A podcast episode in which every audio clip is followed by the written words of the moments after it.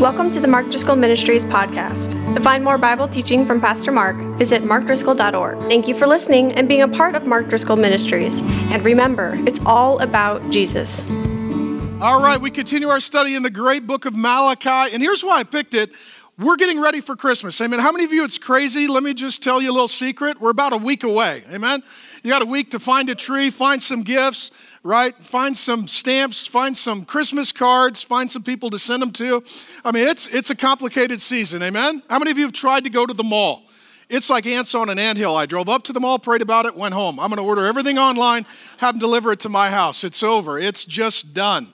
I mean, the mall right now looks like a prison ride. It's that time of year where we're all getting ready for, for the coming of Jesus and for the celebration of his birthday. Well, uh, the reason I picked the book of Malachi, it's the final book of the Old Testament. It's the last word that God has to speak directly to his people to prepare them for the first Christmas and the coming of Jesus. And amazingly, what God really focuses on in the book of Malachi is relationship relationship with him, relationship with one another, starting with the members of our family. And the sociologists will tell us that we have between 500 and 2,500 people that we relate to every year, but that we spend 40% of our time with the same five people.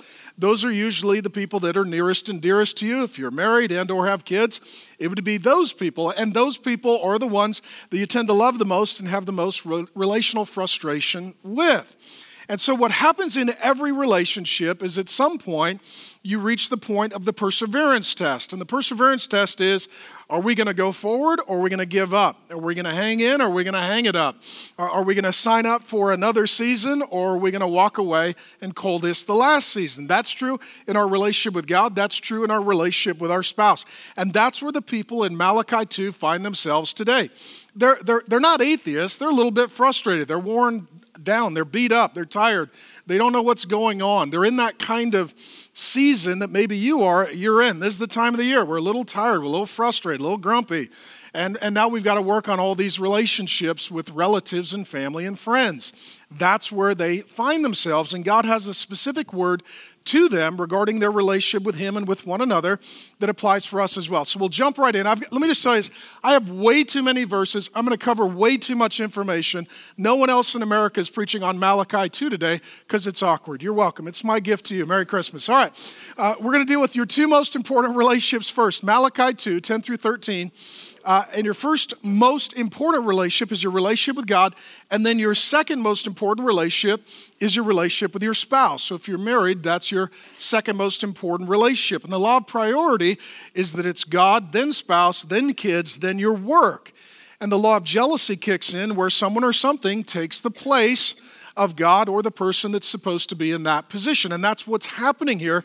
Their relationships are out of order, and God is going to reset them according to the law of priority. Have we not all one Father? Has not God created us? So the relationship with God is that God made us, and He's a Father to us. Why then are we faithless to one another, profaning the covenant? It's going to talk a lot about covenantal relationship in the context of marriage, and we'll get into that of our fathers. He talks about Judah and Jerusalem. Just hear that as God's people. Their nation was a northern and a southern kingdom. Just hear that as God's people. So he's speaking to the family of God. Judah has been faithless, and an abomination has been committed in Israel and in Jerusalem, for Judah has profaned the sanctuary of the Lord, that's the temple, the presence of God, the holiest place on earth, which he loves, and is married the daughters of a foreign God. We'll talk about this. Next slide, please.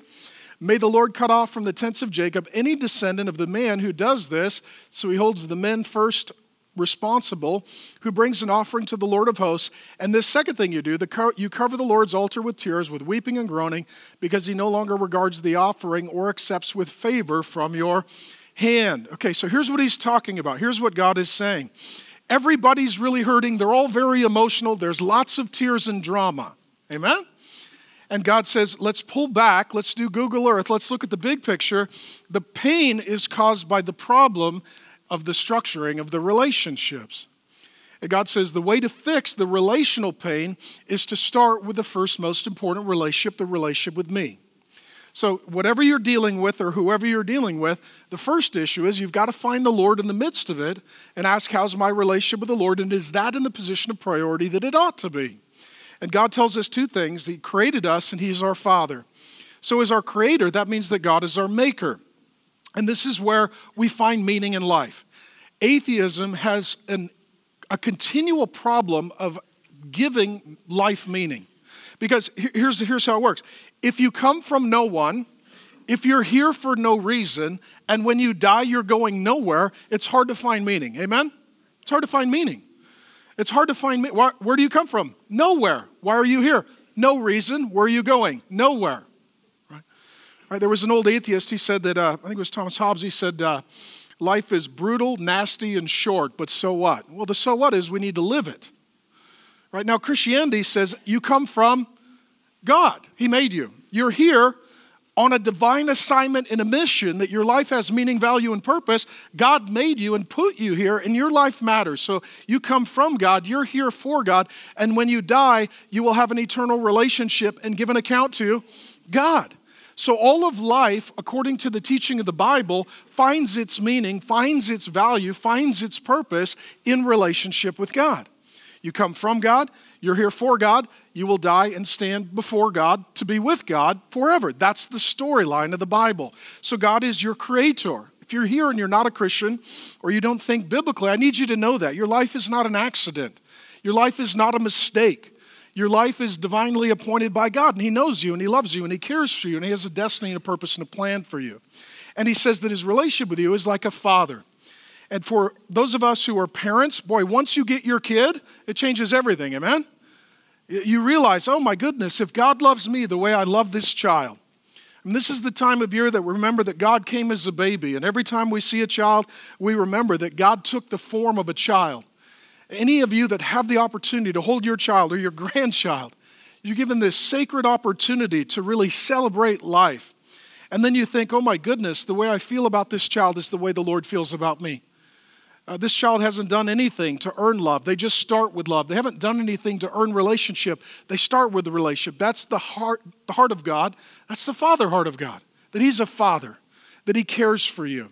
And so, in context here, this means that God is loving. This means that God is relational. And as I've told you repeatedly, the concept and the context of Malachi, it's like God calls a family meeting. And he pulls all of his kids together, his sons and his daughters, and he said, Okay, I know things are painful. I know things are hard. I know things are complicated. Let's just start here. I made you. You're not a mistake or an accident. Secondly, I love you. I'm your dad. I'm here to help. We're calling a family meeting so that I can give you instruction to be of help to you. That's the whole heart and context of the book of Malachi. And what this relationship with God does, it meets our deepest relational need that you have relational needs that are inexhaustible? And so, what God is saying is part of the problem that we have in our relationships, because here he's talking about relationship with Him, relationship with spouse. If you invert that and you put spouse or children or friend or family or coworker in God's place, you're going to overwhelm and exhaust them because they're finite. God is infinite. Our relational needs are infinite. And if we put a finite person in an infinite position, we're going to exhaust them and we're going to disappoint ourselves.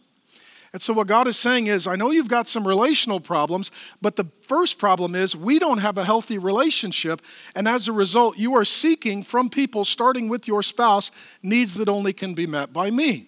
And so, this first relationship with God, it meets the deepest relational need, and then it models healthy relationship.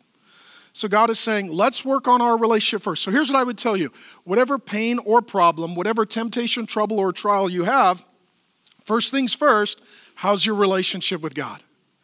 How's your relationship with God? Because until that is strong, everything else will be weak. Until that is mended, everything else will be broken. And so, of all of your problems, your first issue is your relationship with God. It will meet your deepest relational needs, and it also models for you what a healthy relationship looks like. And then he talks about the relationship with spouse. And what the problem is, is that the men have been with women that they're not supposed to be with. Does this still happen?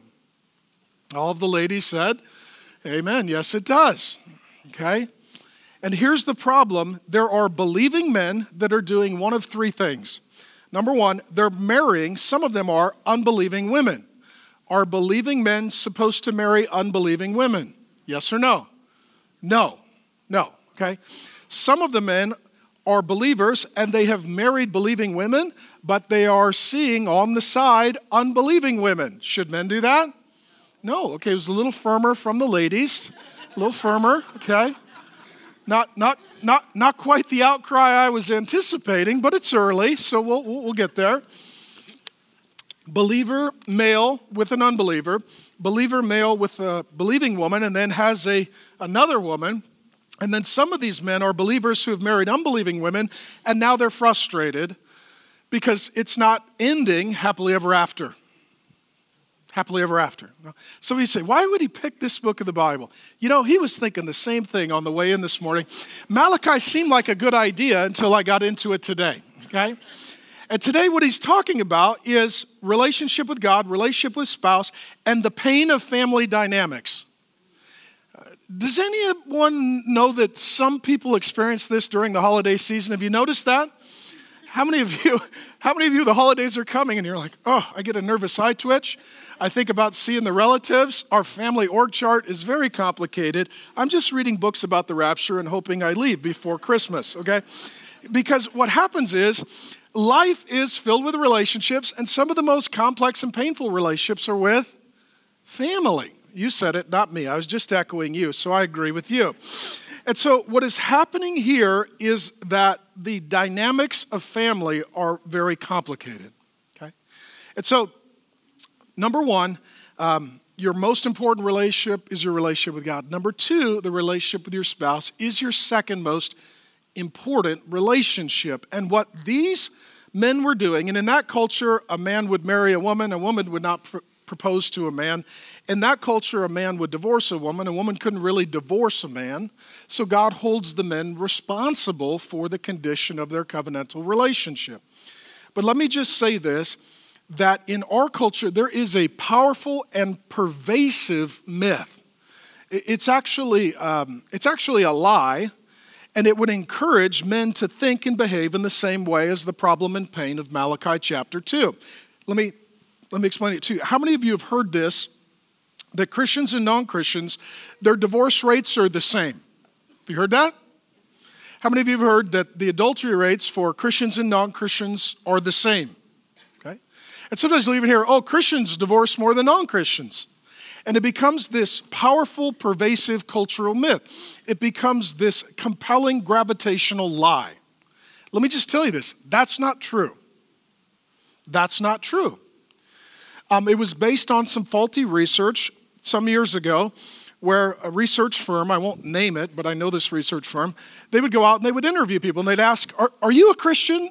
Are, are you a Christian? Are you a Christian? Are you? And if you do this in America, particularly in the South, anywhere there's grits, right, where, how do they answer? Oh, yeah, yeah. They answer like that as they're eating grits. Yeah, yeah, I love Jesus. Moonshine and football. You know, and, and they say yes okay? Not necessarily in that order, but that's their trinity, right? Grits, moonshine, football, okay? And they believe in Jesus. Okay, so what happens is if you ask someone they're a Christian, they say yes. Okay, they say yes. Similarly, there, there was a research study done. If you go ask the average person, do you give money to charity? What do they say? Yeah, because that's what you're supposed to say. You're like, no, I ate it all. I, I, I bought a lot of candy bars and I don't care about homeless people. No, oh yeah, I give to charity. I'm a good person. So what happens is we lie because we say what we think we should be doing, not what we're actually doing. Not you guys, but the people who took the test. Okay, now that being said, they then so what happens then is if you ask people are you a christian they say yes well almost every american statistically says they're a christian how many of you look at the country and you're like i don't see it I don't think it'll hold up in court. Or I don't think there's evidence to convict that we're all walking faithfully and biblically with the Lord Jesus. Well, because you can profess something that you don't practice, right? You can profess something that you don't practice, right? Like, how many of you have a gym membership? how many of you, you can't remember where the gym is, right? right? Right? So you, you be part of something, but not practicing it. So they did a follow up study. There's a man named Bradford Wilcox. He's a researcher in sociology at the University of Virginia. He's considered perhaps the leading sociologist on marriage and family in our nation. And he did a comprehensive survey. And he decided, and it's written up in sociological reviews, a book was written every year, he sort of updates his findings. And what he added was a few additional questions, not about just profession, but practice. And so what he asked was Do you believe that the Bible is God's word, that people are sinners, and that Jesus is our Savior? On your beliefs, do you believe those things? And then in your behaviors, do you go to church? Do you read your Bible? And do you pray regularly? Okay? And those who said yes to all of those questions, they're not just professing faith, they're practicing it. Okay? The Bible says don't merely listen to the word and so deceive yourselves, do what it says. These are people that are not just hearers of the word, they're doers of the word. Well, his findings are for those who both profess and practice faith, they actually, I'll summarize all the findings, it's the lowest divorce rates. It's the, low, it's the lowest rates of spousal abuse. It's the lowest rates of adultery and the highest rates of marital happiness.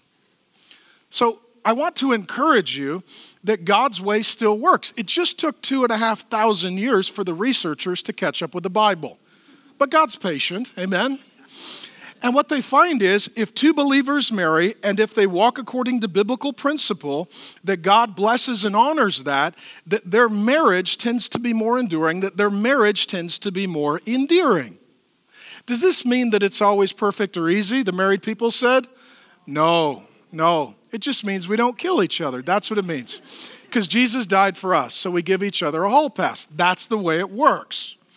Now, that being said, when people are married and they are believers and they have the best statistical marriages, and this is Protestant Bible believing marriages, and the man who led the survey is not a Protestant, right? So he's not an evangelical, but he is someone who just followed the facts to find the truth, and that is people who walk with Jesus together have the best marriages. And here's what they found the highest rates of divorce, what would you guess would be between two kinds of people who don't share the same religion? Don't share this. So let's say you're a Buddhist or a Muslim, or let's say you're an atheist or into New Age spirituality and you marry a believer. Those marriages have the highest rates of divorce. Why? Because Jesus predicted this. What he said is, a house that is divided cannot stand. Division literally means two visions. If you have two visions, you have division. Division is a problem between a husband and a wife, and then it becomes more complicated when you add children. I believe the Bible's authority. I don't. I believe there's one God. I believe there's many gods. I believe we should go to a Christian church. I believe we should go to a mosque or temple. That's division. And the division needs to be eradicated by both the husband and the wife sharing God's vision for marriage, sharing God's vision for family. And so, what they're enduring here and what they're suffering here is they feel the pain of their relationships, but they don't realize the problem of the architecting of their family. Okay? So, we'll continue. Next line. Uh, we want to talk about contract marriage versus covenant marriage. This is something that I shared with the men on Wednesday night uh, a few weeks ago. We'll start up again in January. Uh, Grace leads the life groups for the women. I lead the life groups for the men. And I shared this with the men, and so I'll share it with you. And it comes from Malachi 2. But you say, why does he not? Because what they're asking is, God, how come you don't bless us? And God said, because you've got everything architected poorly. I'm not going to bless your plan, I bless my plan. So if you want blessing, right, get rid of your blueprint and adopt mine.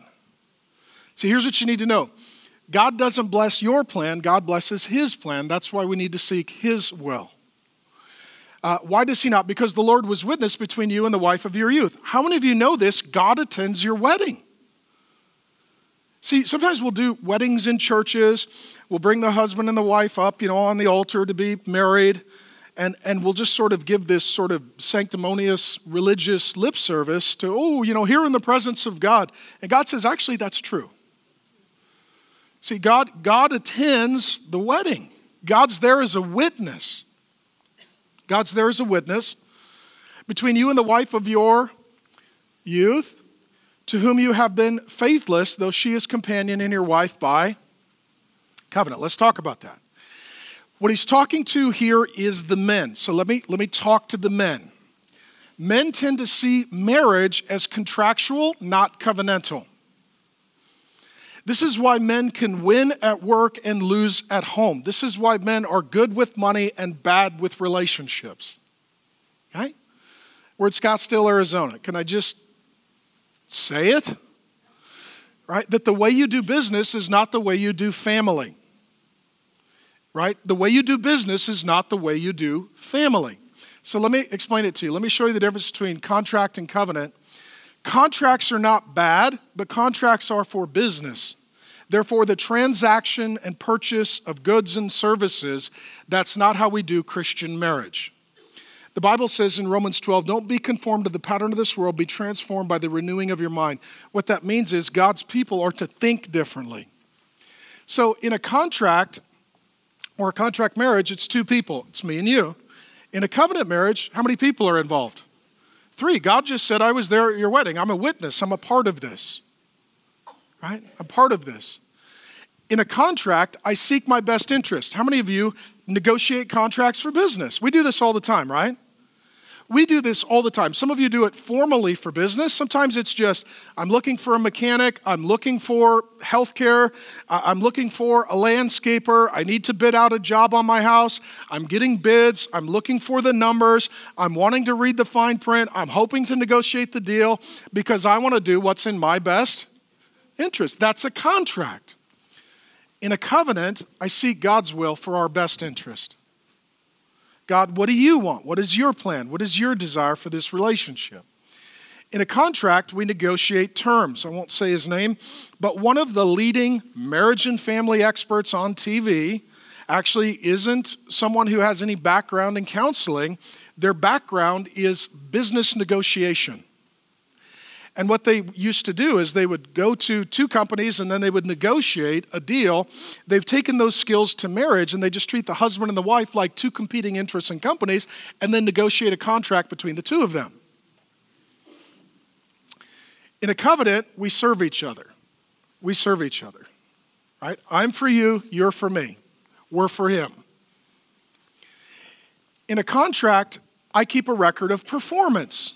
If you do a good job, I compensate you. If you don't, I don't pay you or I negate the contract. How many of you, you realize, how many, how many of you do have a performance review at work? Right? Is that okay? Yeah. How many of you have a performance review in marriage? How many of you? It's December. You're like, well, sweetheart, time for the performance review. Uh, I did a 360 review. I interviewed all the children, and uh, no bonus for you this year. We're going to talk about some things, right? See, you all chuckle, but the truth is, do we sometimes do this informally? A lot more women said, uh huh, than men. That's interesting, insightful, and helpful. Thank you, ladies. So, but you know you've got this kind of relationship when you hear something like this You owe me. When you hear things like that, you owe me. Okay?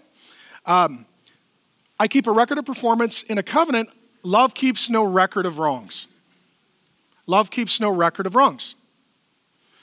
In a contract, I punish for failure. In a covenant, I forgive failure. In a contract, the goal is winning. In a covenant, the goal is worshiping. See, in a, in a contract, let's say, because uh, business is like sports.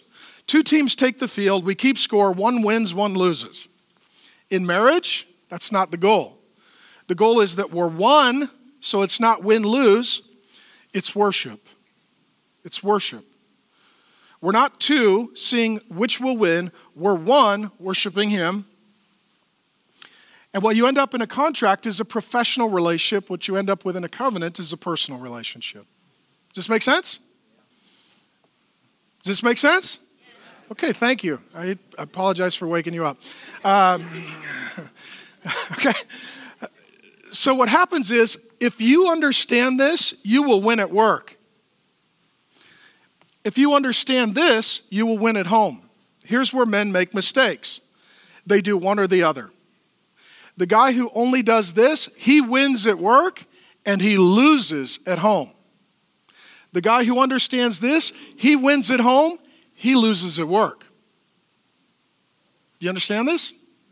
This guy makes money, not memories. This guy makes memories, doesn't know how to make money. So, what I'm not saying is one is good, one is bad. It's like your right hand and your left hand. This is good for this, and this is good for that. You go to work, use your right hand. You come home, use your left hand. If you use your left hand at work, you're going to love everybody and they're going to gut you. Okay? Right? If, if, if, you, if you go to work and you conquer everybody and you come home, nobody's going to have a relationship with you. So we need to be sort of ambidextrous as both hands. And this is true of men and women, but it starts and it rises and it falls with the men. That's why I'm speaking to the men. And so, in this, what kind of relationship does God have with you if you are a believer? Which one? Covenant. Right? Right? God serves you. God forgives you. God doesn't keep a record. God helps you to worship. God wants a personal relationship. That's why you can't lose your salvation. That's why if you're adopted into the family of God, you don't have to worry about going to hell. It's not a contractual relationship where God is like, you're in, but I'm telling you, if your account goes upside down, you're going to go from kid to kindling, and I'm going to flip your position. God doesn't do that because He's a father right? He's not a middle managing employer, he's a father. You get this? Okay. How many of you, now, what I just did, maybe I helped, maybe I hurt, I don't know, but how many of you now make sense of some of your family dynamics? Some of your relatives, you're like, it's all contractual, man. It's all record of wrong, punishment, performance review. Gosh, it's hard just to, now you know. Now you know. And I'm not saying one is bad, one is good. I'm saying one is for the marketplace and one is for the home. Okay? Next section, he's going to talk a little bit more about marriage. Um, did not, did he, God, not make them one? So in a marriage, the two become one. And it's not which one, it's a new one. Okay? It's not, it's not which one. Right? Oh, come on, really? See, when we first got married, single guys would ask me, How do you make grace do that? I was like, What? And they're like, You know, be a wife. Be... It's not like we thumb wrestled and I won. We agree on what we're doing. We're one. Worship one God, right? Open one book, live in one house, sleep in one bed, right? One, with a portion of the Spirit in their union. The believer has the presence and power of the person of the Holy Spirit in their relationship. This means that marriage is supernatural. This means that marriage is innately spiritual. Okay? This means that the believing couple has a resource at their availability that the unbelieving couple does not. Because you'd be like, okay, you need to love each other. God gives you His love through the Holy Spirit. We need to forgive each other. God gives you the power to forgive through the Holy Spirit. See, the first relationship is the relationship between the Father, Son, and Spirit. That God, the God of the Bible, is by nature a relational God. God does love, God does communication, God does perseverance, God does service, God does affection, God does covenant, God does devotion. And He gives the Holy Spirit to those who walk with Him so that they can experience a measure of His power in their relationships. What this means is, for your marriage to glorify God, it cannot be a natural marriage, it must be a supernatural marriage. You're going to need to love with the love that you do not have, forgive with a forgiveness that you do not possess, and endure with a perseverance that is beyond your ability and capacity. Okay? But God gives the Holy Spirit. And what was God seeking? See, in football, we always drive toward an end zone. Right? What's the end zone for God? See, for us, the end zone is personal fulfillment and happiness. For God, the end zone is what? Godly offspring. We tend to think of having a good time. God wants us to think of leaving a good legacy. We tend to think in terms of days, God thinks in terms of generations. So, so here at the Trinity Church, we say that we open our Bibles to learn, we open our lives to love. So, so the Bible teaching is to build relationships so that lives and legacies are transformed. not just you, but your children, your children's children, physical and spiritual people who would look to you as, as a leader and a predecessor for them. And so what happens is, um, let, me, let me go for preaching to meddling for just a moment. Um, what happens is we make decisions and we don't think about future generations. Has this been true in your family? Okay, just looking back at your family of origins and your history, were decisions made that were short sighted, not long term, and as a result, they've created a lot of problems in the future because of a short sighted decision in the past. Amen? We could see this very clearly when someone does it to us.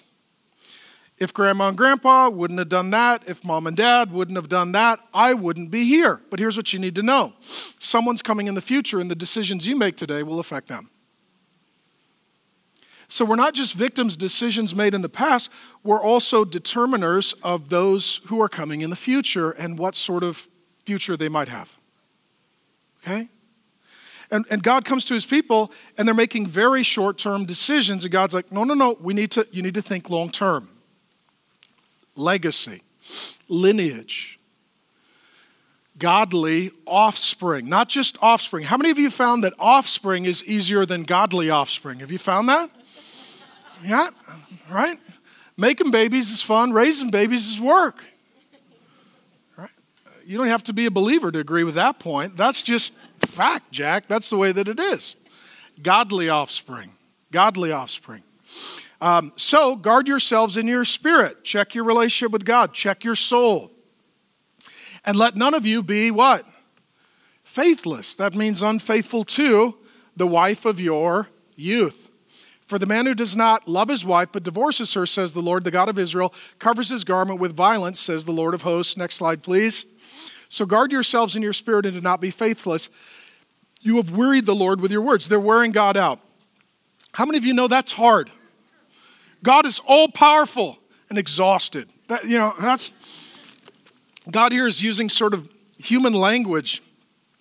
But they keep coming to God and they're saying, here's how we want it to be. Please bless it. And God is like, that's not going to work. How many of you know somebody that's got a bad plan?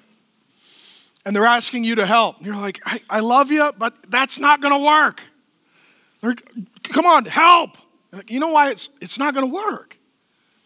There are many things that we bring to the Lord, and we're like, Lord, here's how I want my life to be. And God's like, that doesn't work. Well, God bless it, make it work. No, guys, I love you. That's, that's not going to work. That's a bad architecting plan. That's a failure. That's doomed to not endure.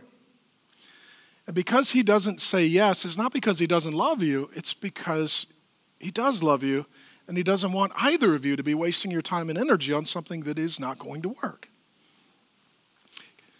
You have wearied the Lord with your words, but you say, How have we wearied him? They're talking back to God, they're arguing with God. These are older and younger people, but we're all the children of God. And this is like a family meeting where God is like, I'm trying to help. No, you're not. I love you. No, you don't. I'm here to, you know, make it all better. Uh, we don't see that.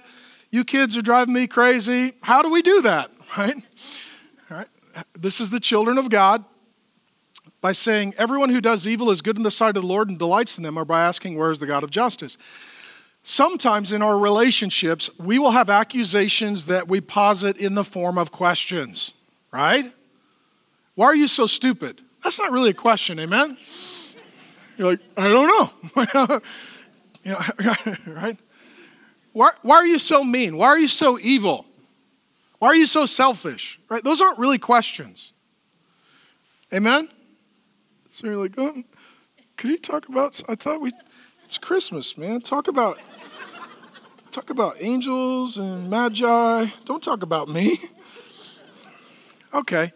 Um, what they're doing with God, they're accusing God in the form of questions. Okay? Now, l- let me say this. Um, some of the most difficult seasons of life are in regards to relationship with family. Okay? And so a couple of things here. Uh, I'll speak to just various groups. Because again, what is happening, some of these guys, they married women that they should have never married, but now they're married. And now they got kids. And the guys are like, I want out. And God's like, hey, look, this is your family. You guys got to work it out. What about the kids? Other men are with a woman they don't want to be with, and they got another woman, and God's like, that's too many people. Right? That's too we it's just you and your girl. We don't have a parade of you and your girls, right? That's that's too many people. God is trying to focus their relationship with Him to get them healthy so that they can have healthy relationships with the other. So, how many of you, uh, so those of you who are single, how many of you are single? Single? Okay. You guys can meet afterward. Um, so, for single, I'm just tired. It's one of those weeks. Amen. It's going to go this way.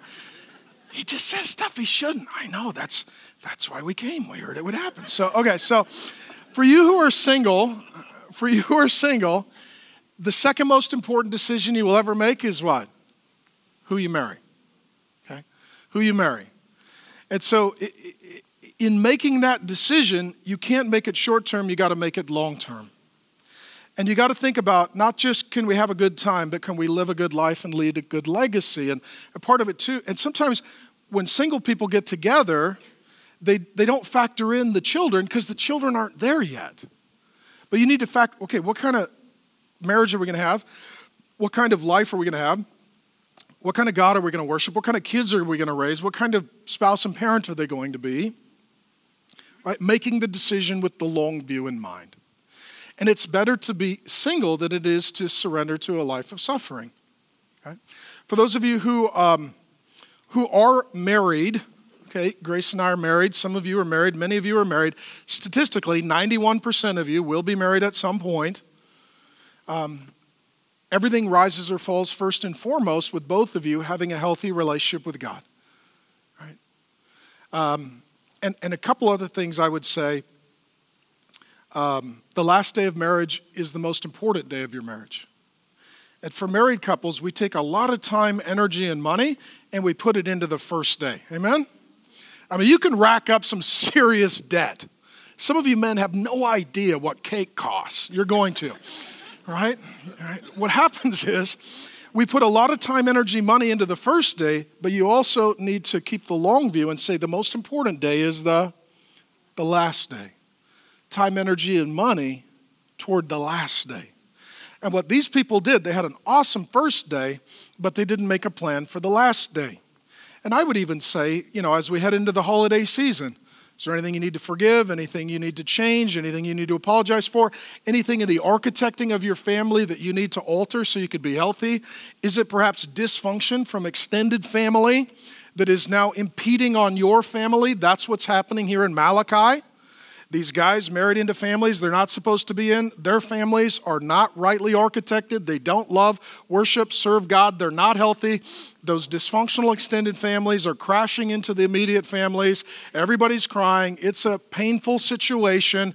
And God says, Well, let's just re architect all of this with me and my word in authority, and I'll bless my plan if you'll live according to my plan. This is an opportunity for us, even as married couples and families, heading into the holiday season, saying, if it's not working, what will we be changing? Because let me say this this isn't in my notes, not that I really have any, but um, you can either get a new marriage or a new spouse.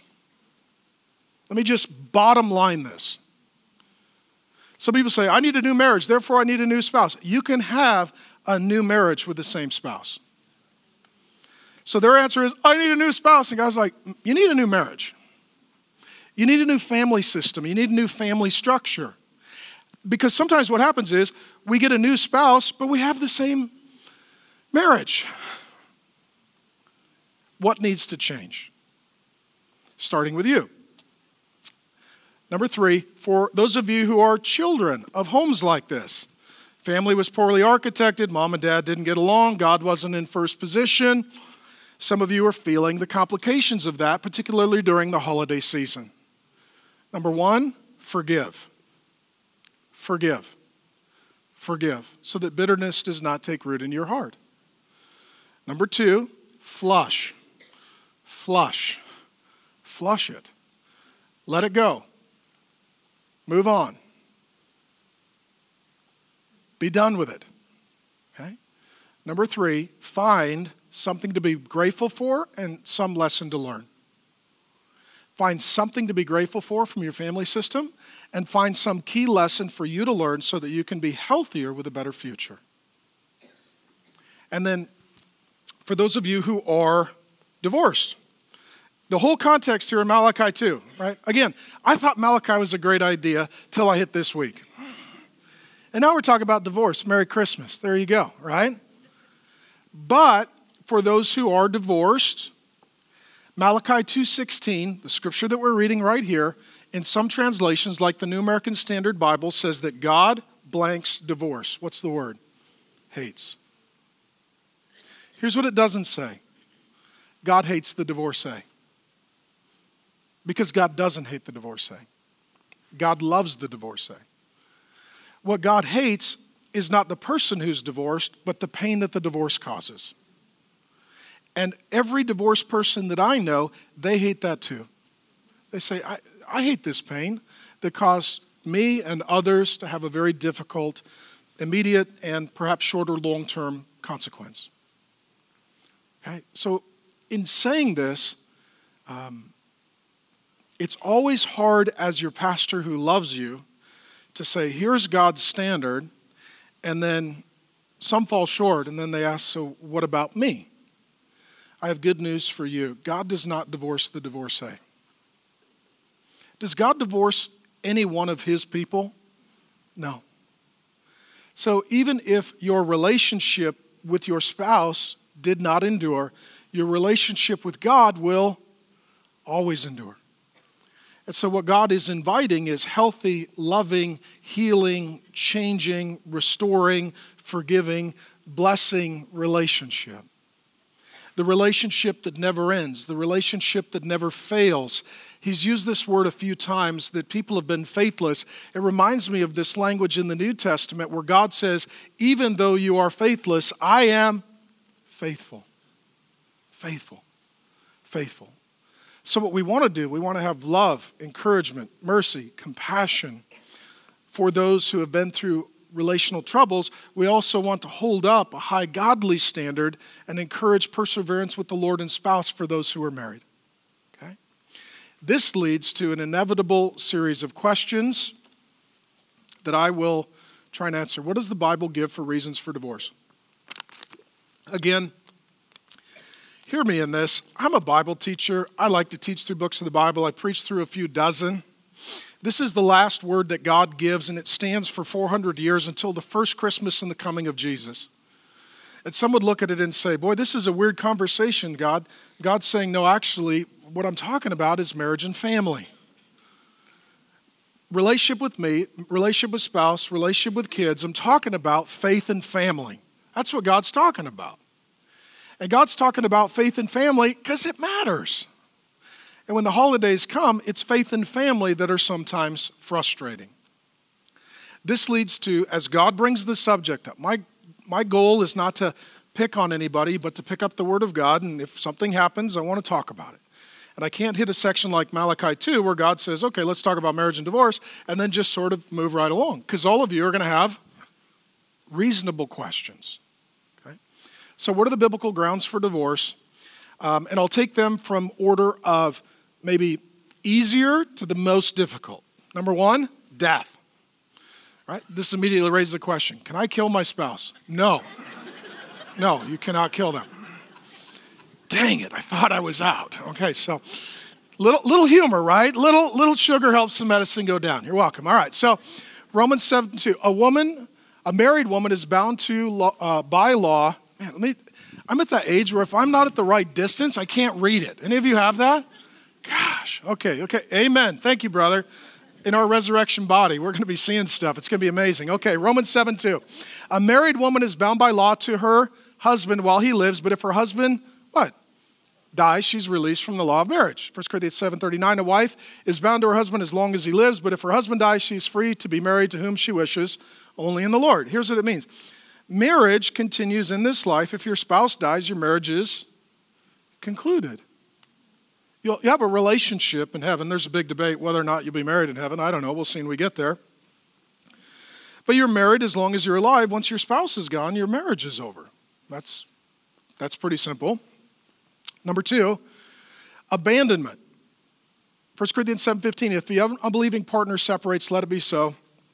In such cases, the brother or sister is not enslaved. Sometimes people just disappear. I mean, I've been doing this, you know, 20 some years as a senior pastor, and some things are unspeakable, so I won't speak of them. But I mean, I've seen people literally move to another state. I've seen people change their identity and disappear. I've seen people move to another country and eliminate all lines of communication. You're like, I, people are like, what can I do? Like, I, I don't, what can you do? I mean, they are, they, have, they are gone. They are done. It is over. And there's nothing you can do. You could pray, you can wait, you can give it some time, but at some point, you've got to move on. Right? These two are a little clearer. I actually know some people now, they don't know what country their spouse lives in. They know they're alive, they just don't know where they're alive. Uh, number three, uh, adultery and sexual immorality. The reason that this one is more complicated, sometimes it's overt, sometimes it's covert. Sometimes it's obvious, other times it's sneaky and secretive and hidden. Uh, in the Old Covenant, Deuteronomy 22, 22, 22, if a man is found lying with the wife of another man, both of them shall what? That, that's the Old Covenant. There wasn't a lot of paperwork with that, just so you know. right? You weren't like, well, my attorney and their attorney. You're like, actually, this is this is this is a lot simpler. Okay? It wasn't often done, but sometimes, I mean, could you? Uh, I don't even go there. Um, it would have been interesting, but we don't have time for it, and I'd have to fire myself. So Matthew 5:32 and Matthew 19:9. If you're sort of a Bible nerd and scholar and you want to look at this, it's all in the app. Um, the notes are Matthew 5:32. Everyone who divorces his wife, except on the ground of sexual immorality, Jesus says, and Matthew 19:9. Whoever divorces his wife, except for sexual immorality, and marries another woman, commits adultery. And there's in the Greek here. I'm not going to bore you, but there's two words. Uh, one is moicheia, means uh, adultery. The other is porneia. We get our word pornography from it. It's all kinds of sexual sin. And what Jesus is saying is that the marriage relationship is that the two shall be one flesh and sexual immorality, particularly adultery, it violates those covenantal sacred commands. Okay? Now, you just need to know we live in a world that doesn't think that the marriage is particularly important or that the intimate relationship is particularly sacred. God does. God does. God does. And number four, um, hardness of heart. This is the judgment call. This is the most difficult. When I was a young, newer pastor, I was a bit, I would say, idealistic, which can make you legalistic. Idealistic is where you're all about the ideas, but you forget that you're dealing with people. That's why communism works on paper, right? It does. And then you get people involved, you're like, oh, it doesn't work. Because people are not ideas, and people are complicated, and lives and relationships are difficult. Okay? So for me, as a younger, newer pastor some decades ago, I was more idealistic, which caused me to be more legalistic. I now see this as God's loving provision for people's protection. Jesus says this. They said, so they're arguing with Jesus. Moses, go back to the Old Testament, Moses allowed a man to write a certificate of divorce and send her away. And Jesus said to them, Because of your hardness of heart. Hardness of heart. Let me say this two people with hearts that are tender toward the Lord and one another end up in a different place than if one person has a hard heart and one person has a tender heart, or two people have a hard heart. That really, before there are problems out here, there's a problem in here. This is your emotional life. This is your spiritual life. This is your relational life. What we're seeing in Malachi, true or false, their heart is hard toward God. Their heart's hard toward God. They're like, they're yelling at God. They got accusations at God. They're fighting with God. Their, their heart is hard toward God. If your heart is hard toward God, eventually your heart gets hard toward everybody else. How many of you have seen just somebody who is just bitter, locked up, angry, frustrated, and it affects all of their relationships. You, you have many relationships, but you have one heart, and all of your relationships come out of your one heart. So if your heart is hard, it affects all of your relationships. So, my question to you today, and I would ask the Holy Spirit to give you a word, if you had to pick one word to describe the condition of your heart in this instant, what would that word be? Okay? If it's not a tender, loving heart, then something needs to heal or be changed or repented of or softened so that your heart is tender and loving toward the Lord, and then it can be tender and loving toward each other. But, but under all of the ultimate relational problems is the hardness of heart toward God and others. Okay?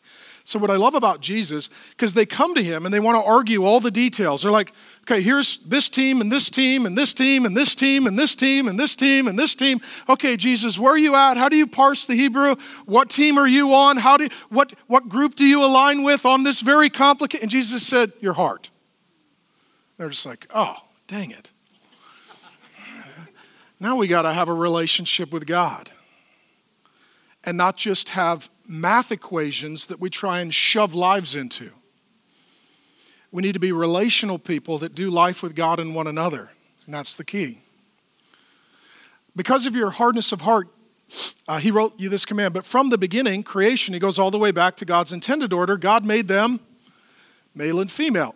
America doesn't believe that. Just throwing it out there. I'll lean over the plate, take one for the team. But God made us male and female. Therefore, a man shall, he goes back to Genesis, leave his father and mother, hold fast to his wife, that's marriage, and the two shall become one flesh. God's plan was a man and a woman. A man grows up, takes responsibility for himself, pays his own bills, marries a woman, they consummate their covenant, the two become one flesh, and they do life together. That's God's plan. So they are no longer two, but one flesh. Therefore, what God has joined together, let not man separate. Right? What he's saying is that some got divorced because of hardness of heart, but that was not God's original intent and design. And if two people would bring their heart to God, say, God, here's my heart, change my heart, will God answer that prayer? Yes. And that will change their relationship. If you will bring your heart to God, He will change your heart, and then two changed hearts can have a changed relationship. Okay? A couple of things um, briefly, because I get this question all the time, and then we'll, we'll go to Malachi 3. I get this question all the time, even in emails, literally almost every day, okay? At the ministry website, somebody sends me an email, and it's the whole story of their marriage. And then at the end, they ask this question Can I get a divorce? Firstly, that's not an email decision to a stranger. Amen? Other, i mean, I guess I could just sit at my desk all day and be like, yes, nope, yep, yep. I mean, right? Like, it doesn't work like that. People are not math equations, okay? So, a couple of things. If you are in a tough season and or you're walking with someone who's in a tough season, uh, number one, your heart is wrong if you're actively seeking to make your circumstances fit some criteria. If you're like, well, how do I get out? And you're like, you do like this, awesome. Then you figure a way to get there. No, no, no. Then your heart's wrong. Your heart's wrong. Number two, you do not have to and the relationship, even if you have grounds to. People can forgive one another and reconcile, and it could go from woeful to wonderful. It happens. Number three, you can't make this decision in isolation. You bring in wise counsel. And I'm not talking about family and friends that just agree with you and take your side. I'm talking about pastor, Christian counselor, somebody who's wise.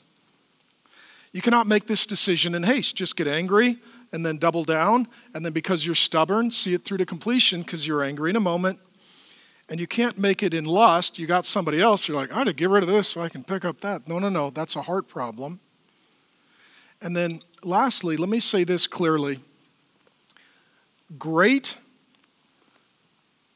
great abuse happens when we tell one person to obey the Bible and not the other. Okay? The Bible speaks to husbands and wives. So we need to speak to husbands and wives. And all if you do is quote all the verses for the husband and not the verses for the wife, that's going to be an unfair, unholy, unhelpful relationship. If all you do is quote all the verses for the wife and not tell the husband what God tells him to do, you're setting up, again, an unhealthy, unfair, unloving, unholy relationship. It works if both people surrender to God. It works if both people submit to God. It works if both people obey God. It works if both people will bring their heart to God. Okay?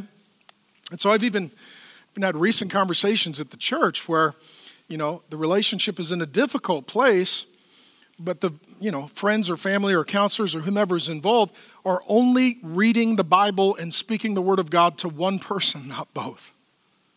Both need to hear what the Word of God says and do what the Word of God says if there is to be any hope for the relationship. So here's where we find ourselves. This is the end of the Old Testament. This is a 2,000 year experiment. This is God setting up the nation of Israel. This is God setting up the family. This is God setting up the old covenant church and the temple and the priesthood and the sacrificial system. And it's all foreshadowing the forthcoming of Jesus. And it's all to get people ready for the first Christmas. And how's it going? Terribly. What do we do with that? Well, the big idea is this family without Jesus doesn't work. Church without Jesus doesn't work. Nation without Jesus doesn't work. Family without Jesus doesn't work. Church without Jesus doesn't work. Nation without Jesus doesn't work. The reason it's not working is Jesus hasn't shown up yet. And so, what it creates is this thirst, this longing, this hunger, this appetite, this need. Where is Jesus? And they end, I think it's in chapter 2, verse 17, asking, where is the God of justice? Chapter 3, here's what God has to say Behold, pay attention, good news. It's not you, it's me. I'll fix it. You're the problem, not the solution. I will send my, who is that? Messenger. Who's that? That's John the Baptizer. That's Jesus' weird, homeschooled, rural, Jerome, Arizona, arty, Jedi robe, bug eating, honey chugging cousin. Amen? He's a weird kid, but he loves the Lord, so he's going to do the job.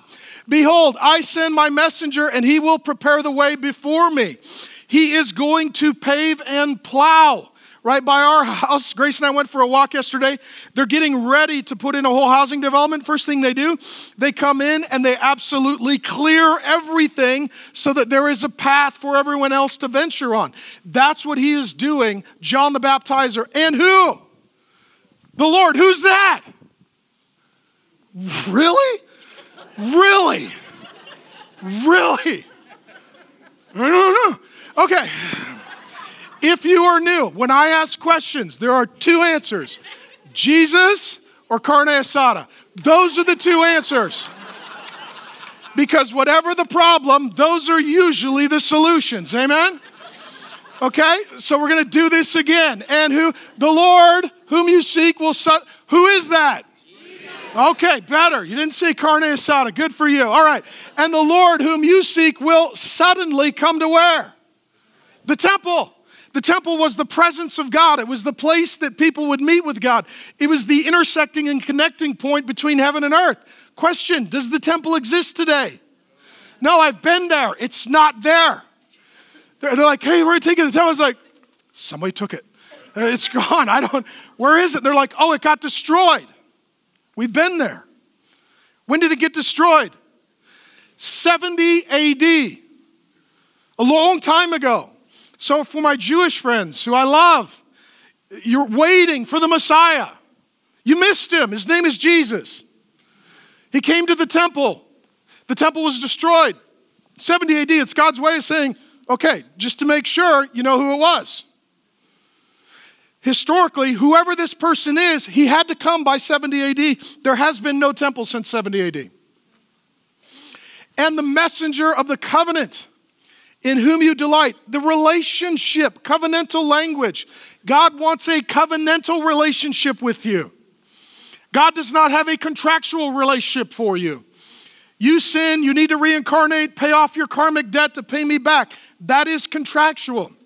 You need to suffer, go to purgatory, pay me back. That is contractual. You need to die, you need to go to hell. That is contractual. You can have a covenantal relationship with God through Jesus Christ, where He is faithful even when you are faithless. He is forgiving even when you're undeserving, that He is loving from His pure heart even when you are unloving from your hard heart. That's the Father heart of God. He is coming. He is coming. And let me tell you this they were awaiting the first coming of Jesus, which we're going to celebrate big time in the coming week at Christmas. We are waiting for the second coming of Jesus. God gives prophetic promises. They waited by faith for the first coming. We wait by faith for the second coming. The God who was faithful to fulfill the covenantal promises in the first coming will be faithful to fulfill all of the covenantal promises in his second coming. Amen? You could trust this Jesus, says the Lord of hosts, the God who rules over the angels and demons. But who can endure the day of his coming and who can stand when he appears? Next slide, please. For he is like a refiner's fire and fuller's soap. He will sit as a refiner and purifier of silver. He will purify the sons of Levi. Those are the Old Testament leaders and the, the pastors and priests, and refine them like gold and silver. And they will bring offerings in righteousness to the Lord. Then the offering of Judah and Jerusalem will be pleasing to the Lord, as in the days of old, as in the former years. Last slide, please. Then I will draw near to you. Jesus is coming for judgment. I will be a swift witness against the sorcerers, false, demonic, pagan spirituality and religion, against adulterers, against those who swear falsely, against those who oppress hired workers and his wages and the poor, the widow and the fatherless, against those who thrust aside the sojourner and do not fear me, says the Lord of hosts. Their question is, God, when are you going to deal with all of these people? And God says, Don't worry about it, I'll take care of those people. Right now, what you worry about is my people. Take care of yourself. And what God says is, trust me to deal with everyone else and then invite me to deal with you. So here's what God says Jesus is coming because family doesn't work unless Jesus is in it. Jesus is coming because church doesn't work unless Jesus is in it. Jesus is coming because nation doesn't work unless Jesus is in it. And what he says is that God not only will forgive through this man Jesus, and he lived a life that we have not lived, he lived a life of complete and perfect relational obedience. He is without sin. He is God. He is Savior. He is King. He is Christ. He is hope. He is love. He is joy. He is peace. He is salvation. And he gives the gift at Christmas that you cannot earn. That's the gift of salvation. And then I got really good news for you. When he's talking about refining and he's talking about soap, what he's talking about is purifying and cleansing. The way it would work, you would heat up a metal to draw out the impurities. With soap, you will clean yourself from that which is unclean. You can be forgiven by Jesus Christ. You can be loved by Jesus Christ. You can be made new by Jesus Christ. And you can be made clean through Jesus Christ. He wanted these people to not just know that they were forgiven, but to experience God's cleansing power. You can be forgiven, and you need to know that whatever you have done in your heart, in your head, with your hands, it can be not only forgiven, but made clean through this man, Jesus Christ. Just like this morning, you used soap to clean your hair and soap to cleanse your hands. You use soap to clean your laundry. You use soap to cleanse your dishes. They get dirty, but you make them clean. You, my friend, even though you belong to God, you will sometimes get yourself dirty. But this God will make you clean. He will clean you up so that you no longer live under the condemnation. You no longer live under the guilt. You no longer live under the shame. You no longer live under the defilement. You no longer define yourself by what you have done or what has been done to you. You will celebrate because of what Jesus Christ does for you. And I love that. These are guilty, filthy people who are forgiven and made clean. For those of us who are guilty and filthy clean, uh, guilty and filthy people, rather, this is good news. Amen? All right, so here's what we're gonna do. We're gonna sing, we're gonna celebrate. Merry Christmas. There's hope for you. There's hope for your marriage. There's hope for your kids. There's hope for your family. There's hope for our church. There's hope for our nation. There's forgiveness. There's cleansing. Who is that that provides it? Jesus. Jesus. Amen. Well, let's sing to him and celebrate him. Let me pray. Father God, thank you so much for this last word of the Old Testament. God, I am convinced that, that soft words produce hard people and that hard words produce soft people. God, we, we receive any hard words not because you hate us, but because you love us. And if you're pushing a little harder, it's because our heart is already hard. And you need to push through that resistance to give us a tender heart. God, for any who would hear this, I pray, Lord God, that they would know that there is forgiveness in Jesus, there is cleansing in Jesus, there is hope, help, and healing in Jesus. And God, we confess Without Jesus, the family is a mess. Without Jesus, the church is a mess. Without Jesus, the nation is a mess. So, God, as they receive this word, as they walked in this word, we walk in this word. By faith, we trust that the God who promised he was coming is coming again. And all the promises that he makes will come true. And his Son, our risen Savior, the King of Kings, the Lord of Lords, the heart of the covenant, the giver of grace, the forgiver of sin, the cleanser of unrighteousness, the changer of our hearts, in whose name we pray. Thank you, Jesus. If you live in or are visiting the Greater Phoenix Valley, please join us at the Trinity Church in Scottsdale, Arizona. You can also watch Pastor Mark live on Sundays, YouTube, Facebook, the app, or at markdriscoll.org. And as Pastor Mark always says, it's all about Jesus.